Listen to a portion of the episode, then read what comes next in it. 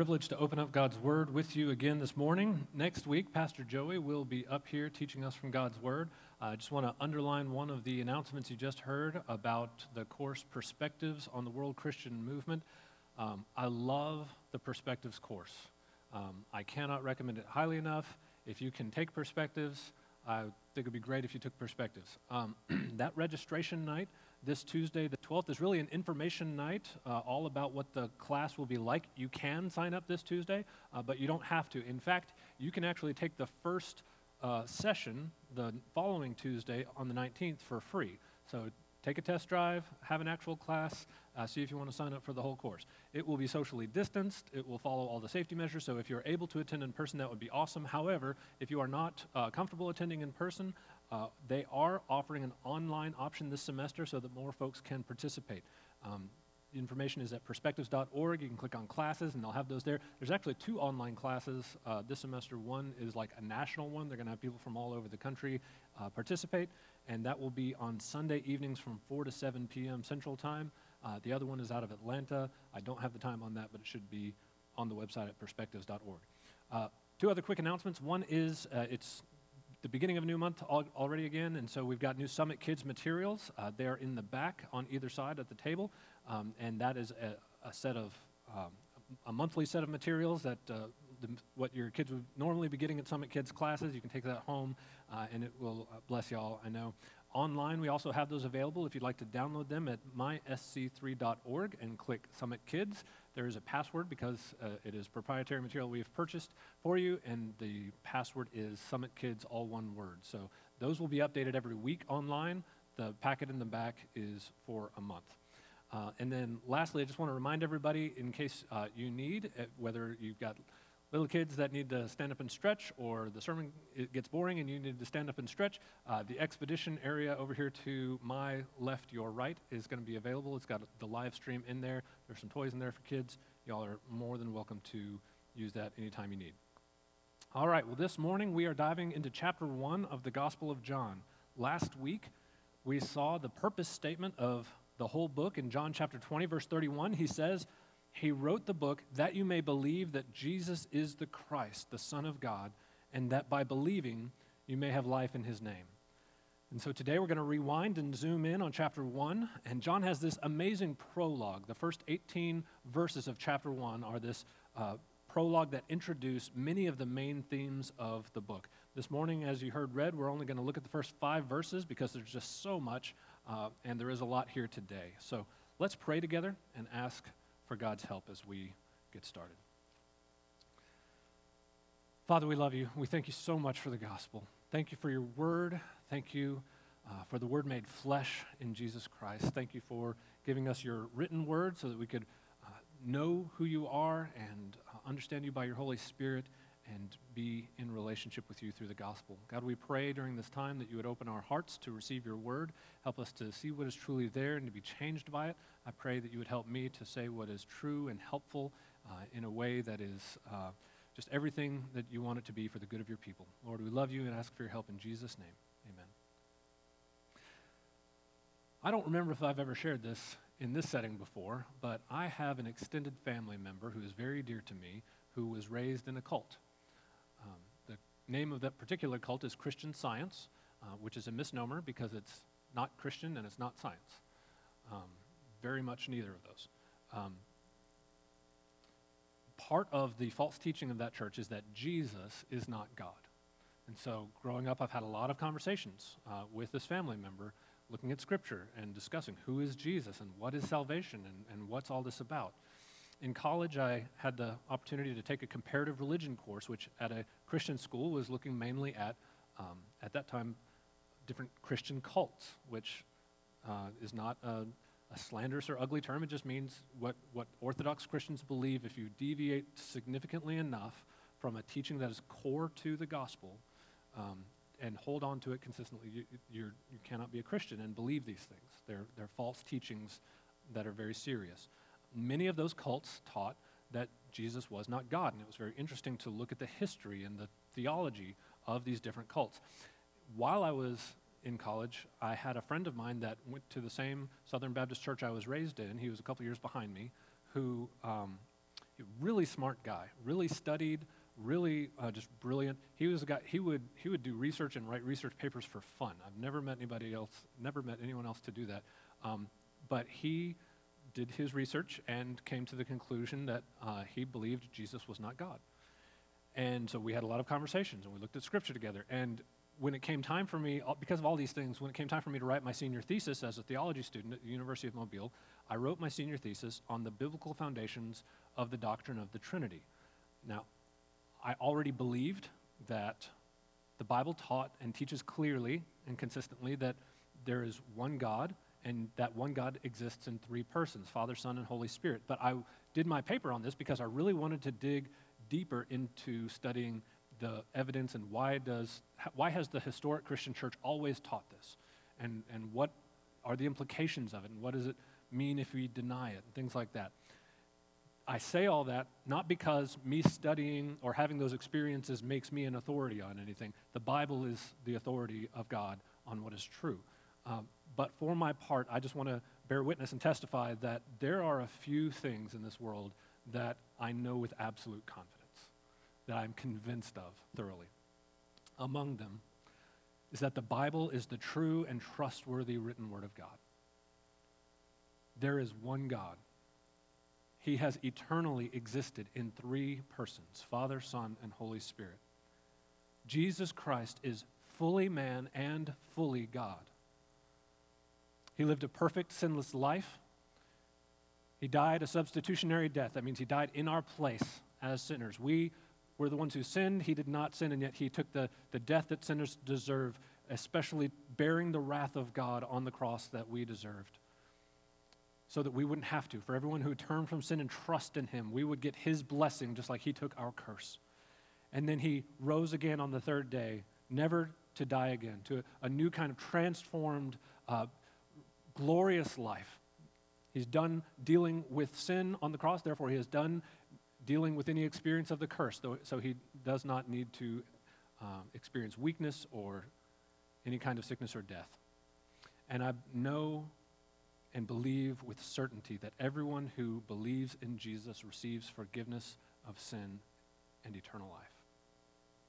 The doctrine of the Trinity, tri meaning three and unity meaning one, that God is three persons and yet only one God, the doctrine of the Trinity was not made up by Christians and then read back into the Bible. People today like to believe that for different reasons. Uh, it is not true. The doctrine of the Trinity, even though the word does not appear in the Bible, the, the word is how we have come to summarize these different teachings that together mean that God is one God in three persons. Those doctrines are the clear teaching of the whole Bible. Right up front in the book of John, John wants us to hear and believe that the Jesus who died on the cross and rose again is fully God and fully man. Interestingly, Mark begins his gospel with the words, the beginning of the gospel of Jesus Christ, the Son of God. And then he jumps pretty quickly into the beginning of the public ministry of Jesus. Obviously, by inspiration of the Holy Spirit, that is a great and wonderful beginning to the message of Jesus. Here he is. Here he came. Here's what he's saying. Here's what he did. John wants to give us more of the backstory of Jesus, not by telling us about the, his birth in Bethlehem or his genealogy like Matthew and Luke do, but by backing all the way up to the beginning, beginning, before the creation of the world. His wording is very intentional. He says, in the beginning, which is to everyone, uh, his original readers, uh, it's just resounding. These are exactly the beginning words of Genesis 1 1. In the beginning, God created the heavens and the earth. So, in the beginning, before there was creation, before there was anything else there, God was already there. In the beginning, God. Before there was a world or anything, there was God. God had no beginning, He never started, He was always there. He is eternal. But John, instead of saying, in the beginning, God, writes, in the beginning was the Word. At the beginning of everything else, the Word was already there. So the Word has no beginning. He was always there. He's eternal. So what does that mean? How can anything other than God be eternal like God, having no beginning? Well, John understands the confusion, so he clears it right up for us in the next few statements. John writes, In the beginning was the Word, and the Word was with God, and the Word was God. He was in the beginning with God. All cleared up, right? John is introducing some truths here that he's going to develop throughout the book that Jesus, the man, is also God who has a totally unique relationship with God the Father. We'll see uh, over and over again throughout the book the, Father loves the Son, and, and uh, he was with the Father before the foundation of the world. God is not like us. And he is absolutely not required to be like us. Even the word holy, God is holy. That means, uh, but before it even means that God is uh, perfect and pure and free from sin, which is true, that is the way the Bible uses the word. The, the word itself just means God is separate, God is distinct, God is other, He is unique. There is no one like God. There is, God says, To whom would you, com- would you compare me that I should be like him, declares the Lord. Like, God, God is holy. He, there's, he's got his own category. We don't understand how anyone can be one being and yet three distinct persons, but God is gloriously beyond our understanding. And yet, we don't have to understand God exhaustively to know Him truly. You can know a lot of true things about God without being able to understand how they all fit together.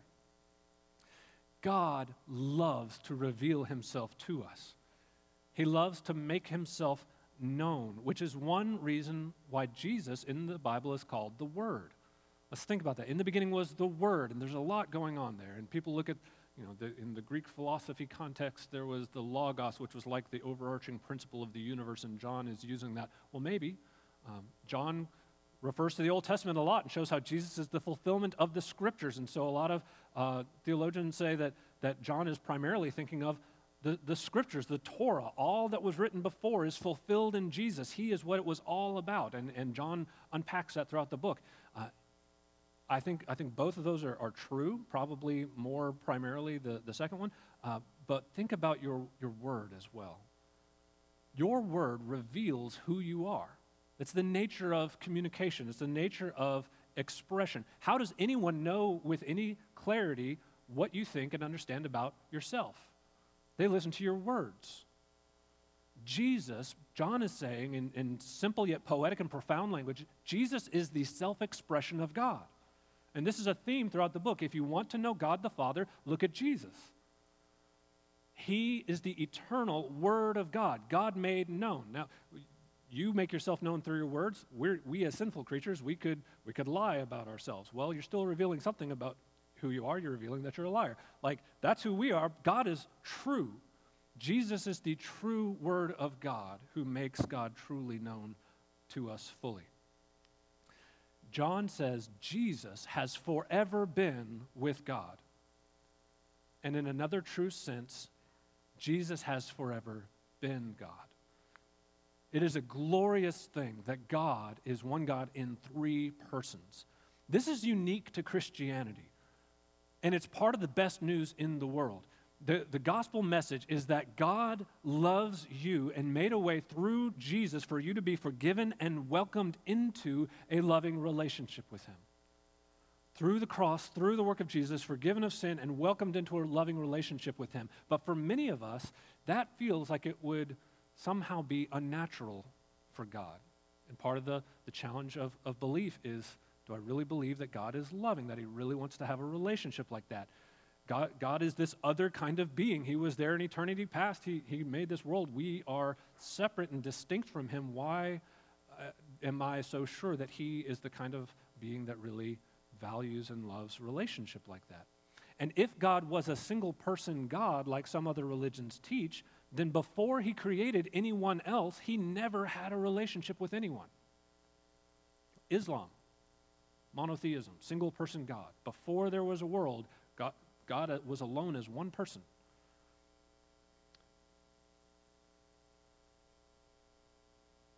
And so, love in those religions is something that is, in one sense, unnatural to who God is. Now, it's possible, if, if, if that were the way reality was, it, maybe a single person God could truly love others. I'm not saying that that's theoretically not possible, but it would be an additional thing that he started doing. It wouldn't be a necessary part of who he is in his essence. It would be somewhat foreign to the nature of his being.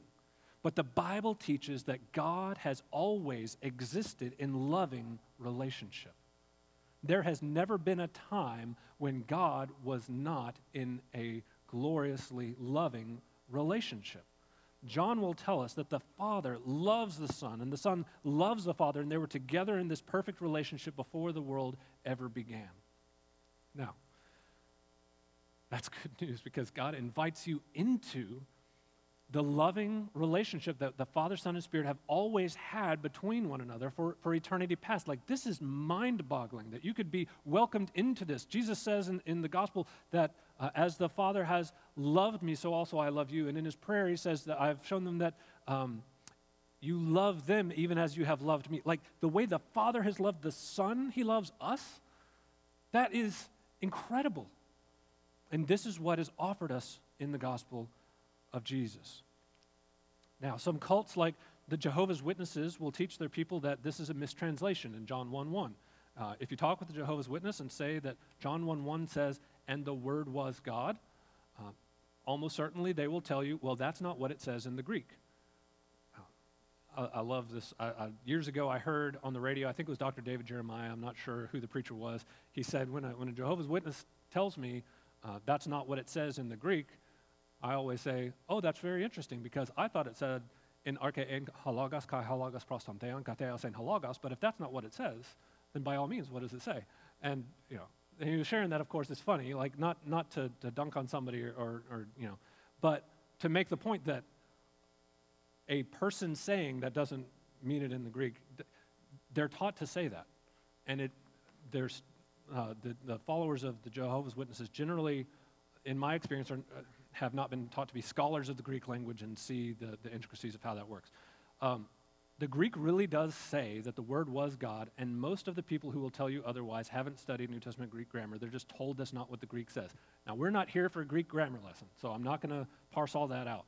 Uh, but here is another way to respond to that objection if somebody gives it to you. But before I go there, you may be asking, okay, huh, seriously, why?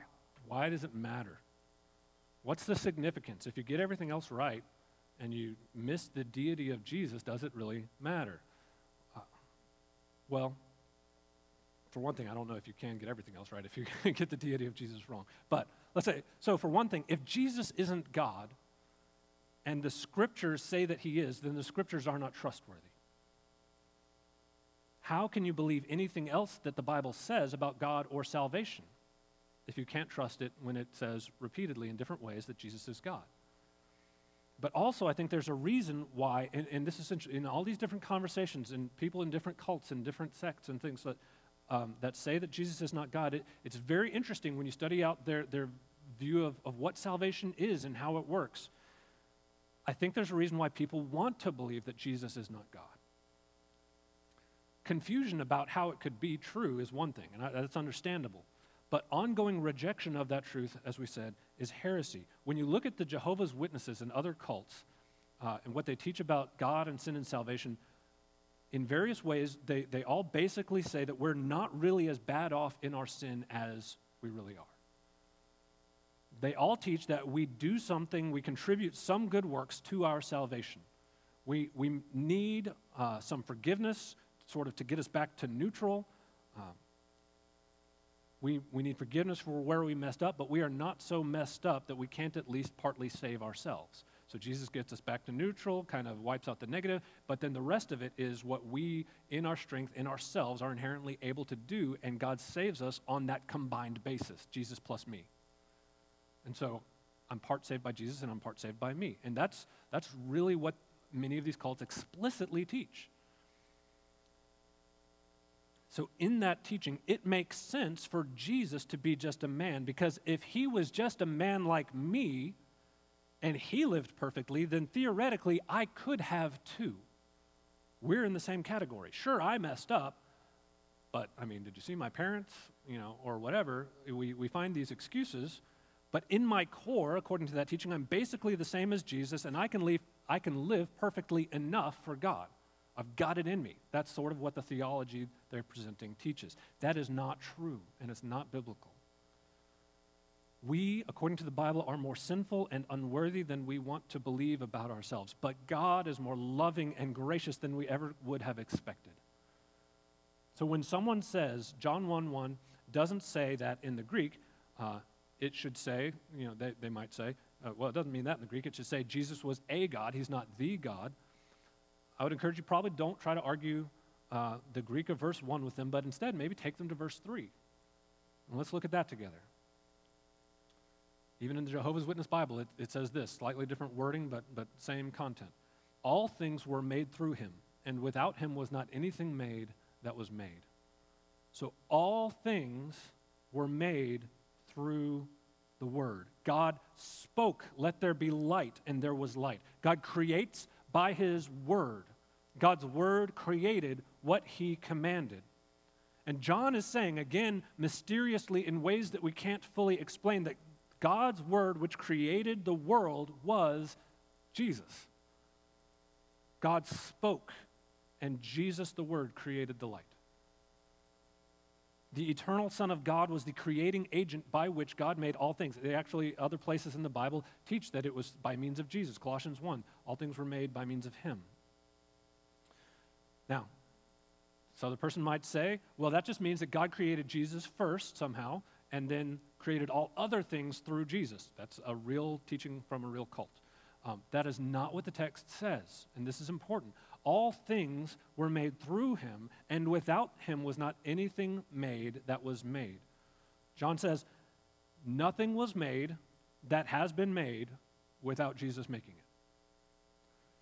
Jesus is not made, Jesus is eternal. Jesus is the creator. We know from verse 14, the Word became flesh and dwelt among us. We know from the rest of the book, the Word is talking about Jesus. He is the eternal creator, the eternal Son of God. So if we believe verse 3, that all things were made through him, then we have to believe verse 1 that Jesus is God. Why?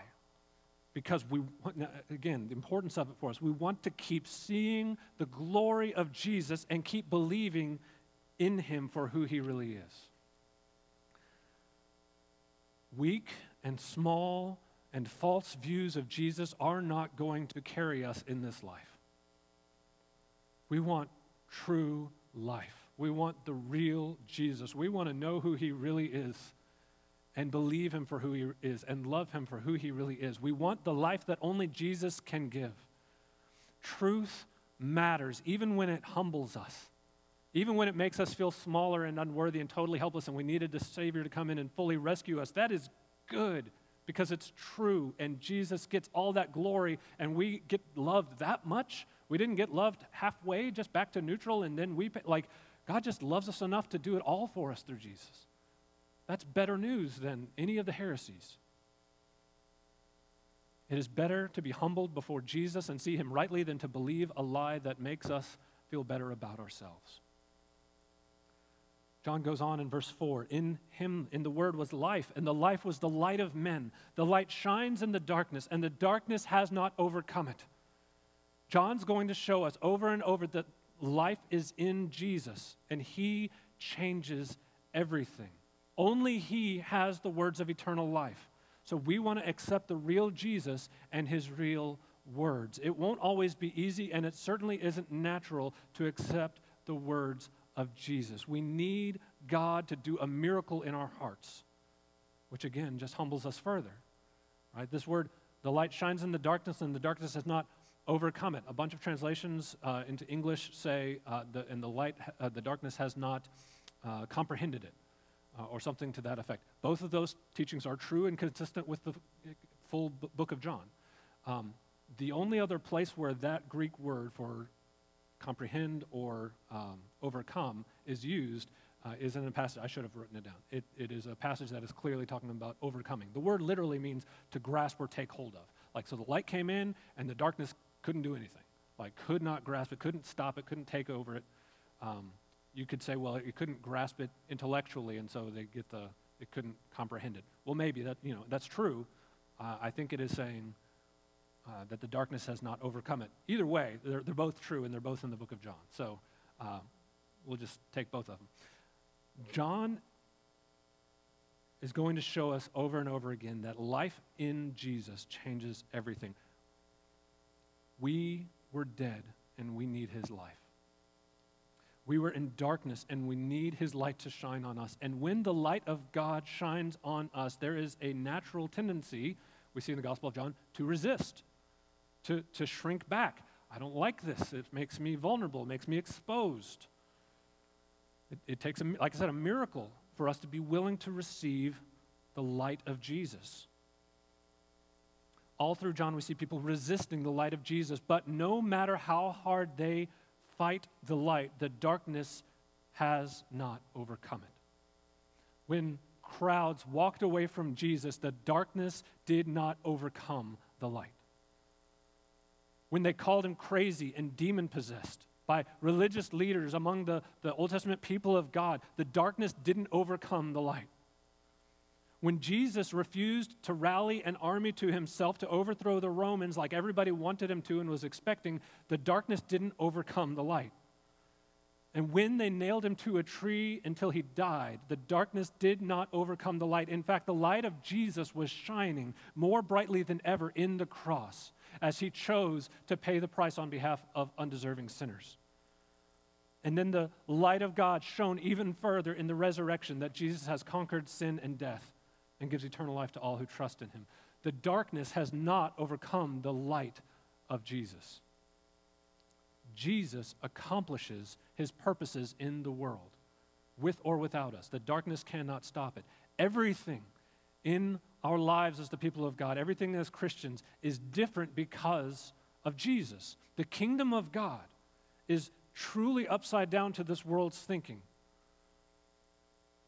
The, the light of God comes in and it's hard to accept because we wanted it a different way. We expected it to be this way. We valued these things, and the light of God just comes and wrecks our categories and challenges our value structures. Jesus says, You want to be great? You have to be the servant of all. You want power? Embrace weakness. You want the life of God? You have to die to yourself and to the ways of this world. You want eternal glory and honor. You have to embrace the temporary shame and dishonor of Jesus in this life. This is the message of the Bible. The Bible says, Humble yourselves under the mighty hand of God, and He will exalt you at the right time. It's not what we want. We want to be exalted now. But the light of the world shines, revealing the truth of God and who He is and who we are. And the darkness of the world has not overcome it. So, briefly, about what happened in D.C. on Wednesday. What does the Bible teach? Jesus Christ, as God, is king over all kingdoms, and especially over all of us, his people. Jesus' ultimate authority over us determines the way that we relate to earthly governing authorities over us, even those according to the Bible, that we believe, for one reason or another, are illegitimate. The Bible told Jewish Christians repeatedly to submit respectfully to Rome, which was an outside occupying force that occasionally would kill a bunch of Jews and kill a bunch of Christians. This is mind boggling. This is super hard. Like, I don't understand this. The disciples kept expecting Jesus the king to forcibly remove the Romans, but he didn't. He forcibly removed the devil, which is far better. And then he called us to live as citizens of his kingdom first and other kingdoms second. Not, not like this isn't real and valuable and meaningful and beautiful and important. It is important, but it's all governed by and under and consistent with the values and the laws of God's kingdom, which is love for our actual enemies. Now, this has been a, a challenging week to prepare a message because. Um, what do I do? I address this or not? You know, they, they say when, when a, a, person is, is preparing to preach, you should preach with your Bible in one hand and a newspaper in the other hand. And not that you're always trying to address the news and certainly not trying to change this to fit the culture, but it's a metaphor for be aware of your context and speak into your context and see how the Bible applies. To, if I just preach generic, you know, so that's what we try to do. The Bible is for real life. in Athens, Alabama today. It's for all of America today. We have the biblical right to peacefully protest as an appeal to the government when we believe that an injustice has occurred that warrants it.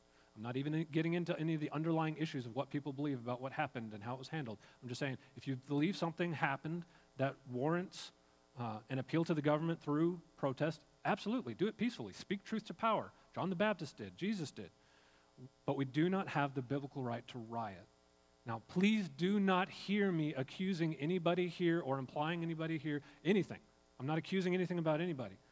I am not lumping together anyone who sees a reason to protest together with those who forcibly entered the Capitol on Wednesday. I'm not suggesting that. I'm not, you know, we're not, it's not us versus you, nothing. It is the responsibility, I believe, of Bible preaching to carefully apply God's eternal word to the modern context. And it's been a weird week. The name of Athens, Alabama made national and international news in connection with the events that happened on Wednesday in D.C. Uh, and so I just feel like people are talking about it. This is big. This is, this is addresses like, and some people are, you know, identifying as Christians and doing some of these things. And I'm not saying that every, all the Christians were doing nothing. I'm just, the world sees it and Jesus is involved. What we say about Jesus is, is so we have to think about it. And more than think about it, we have to hear what does the Word of God say. The kingship of Jesus transcends and directs our political lives and every part of our lives. The kingdom of Jesus transcends, it's higher than our political lives, and it informs and shapes and directs our political lives and all of our lives. Colossians 3:17 says, "And whatever you do in word or deed, do everything in the name of the Lord Jesus." So I believe that there can be gospel centered, gospel driven protest. But I think it's safe to say there is no gospel centered storming of the Capitol. I'm just putting it out there on the record for anybody who's hearing and curious about what do Christians believe about this. I'm not saying anybody here wanted to do that, would do that, anything like that. But there were some other demonstrations around the country, and there's been chatter online about re- repeated events. And so, if you're listening, the Bible says don't do that. Okay? Last year, there were other kinds of protests, some of which sparked riots. I said then what I'm saying now. Not all the protesters are rioters. We're not lumping them all together. We have the right to protest the issues that we believe need protesting. We do not have the right to riot. Lastly, we saw last year in 1 Peter 2. This is a chunk of scripture. I'm just going to read it. Uh, there's, there's a lot here. I'm not going to try to put it all on the screen for a while. But remember these words written to a church that was lied about and persecuted. They said, you know, in our context, Caesar is Lord is, is the uh, Pledge of Allegiance. You know, but you say Jesus is Lord, not Caesar. So, these, the, so the lie against Christians was these guys are insurrectionists.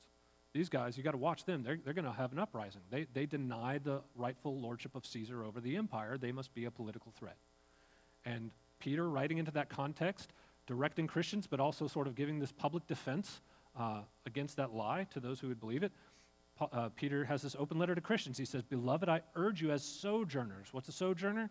You're passing through this land. This is not your final home.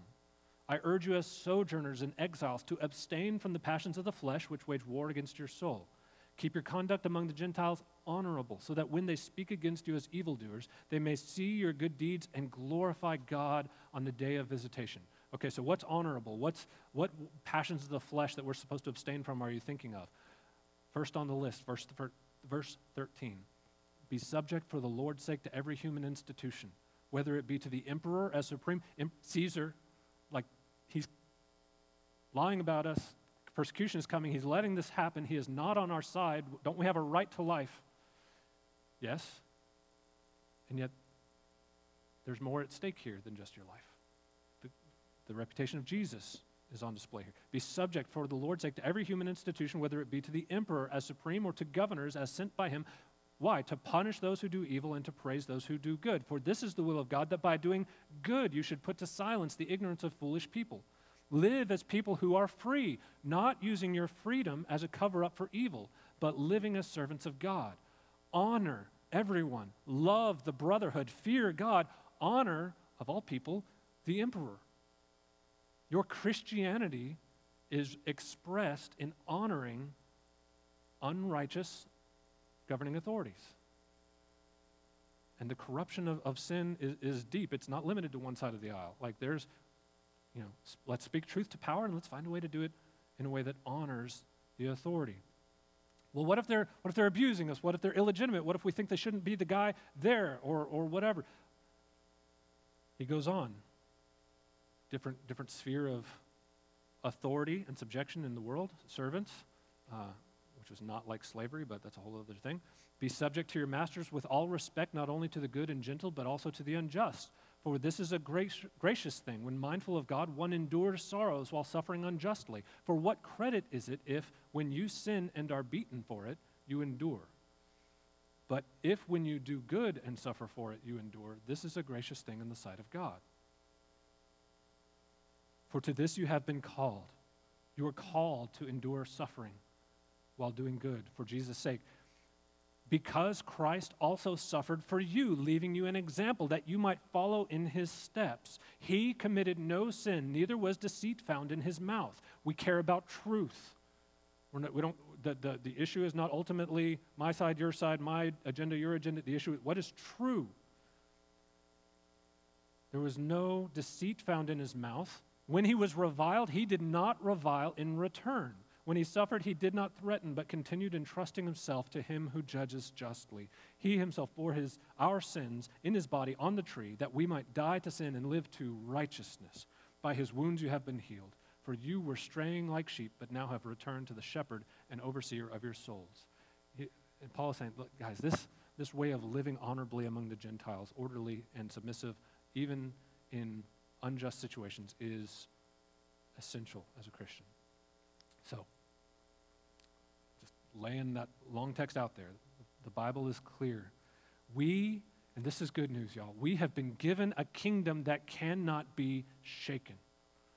And compared to all the kingdoms of the world, they, they just pale in comparison. The ultimate supremacy of God makes the lesser supremacy of ruling authorities negligible. Like, this is not the main deal. Following Jesus is the main deal honoring Jesus, walking with Jesus. Here we have no lasting city, but we await the one that is to come. Our citizenship is in heaven. Now, we are citizens of America. Let's be responsible citizens who honor Jesus. God will use us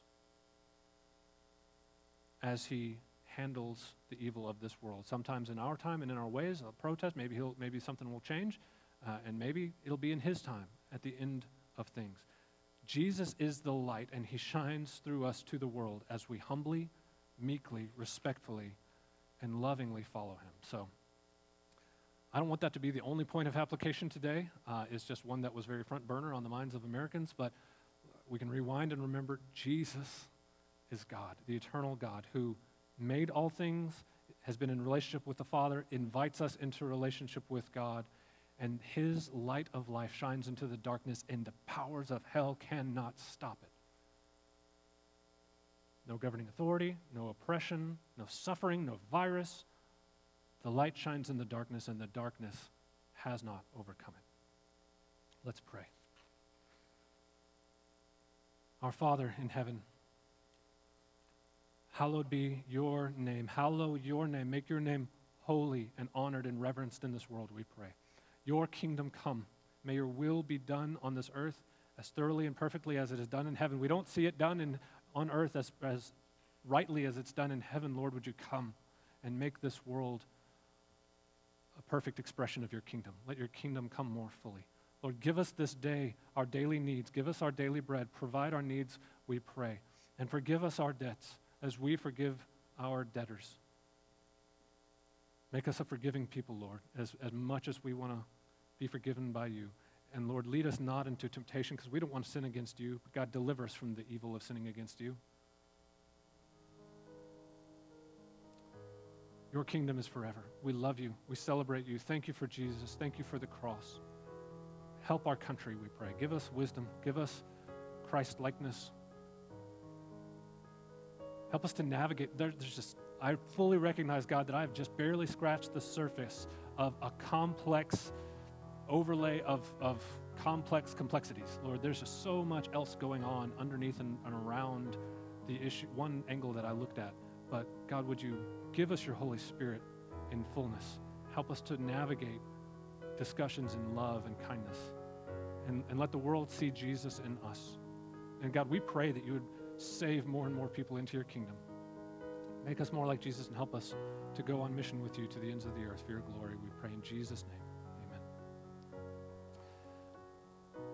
I just want to say real quick one last thing.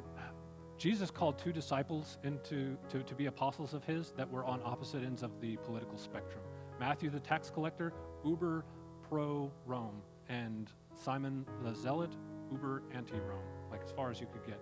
And he loved them both, he received them both, and as they encountered the kingdom of God, both of their politics uh, were adjusted in light of Jesus. So, um, if there's other things that we need to discuss or disagree or have conversations, like we can do that and we can love each other and it's okay. Like there's, Jesus can handle that. So let's look to him uh, and walk forward together in, in love. Um, we take the Lord's Supper every week. It's a celebration and a remembrance of Christ's death on our behalf. We take the cup, which represents his blood, and the, the bread, which represents his body. And as we take it, we're, we're saying, I still need you. You still feed my soul. You're still my, the food of my life. Thank you. Um, we do ask if you don't know Jesus to please refrain from taking this. The Bible reserves it for those who have already come to know Jesus through faith. So when you're ready, let's, let's take the bread which represents Jesus' body. Bible says also that Jesus took the cup after supper, saying, This is the co- new covenant in my blood. Take and drink uh, in remembrance of me. For as often as you eat this bread and drink this cup, you proclaim the Lord's death until he comes. Let's take the cup together. And then when you're ready, let's stand and continue to worship him through song.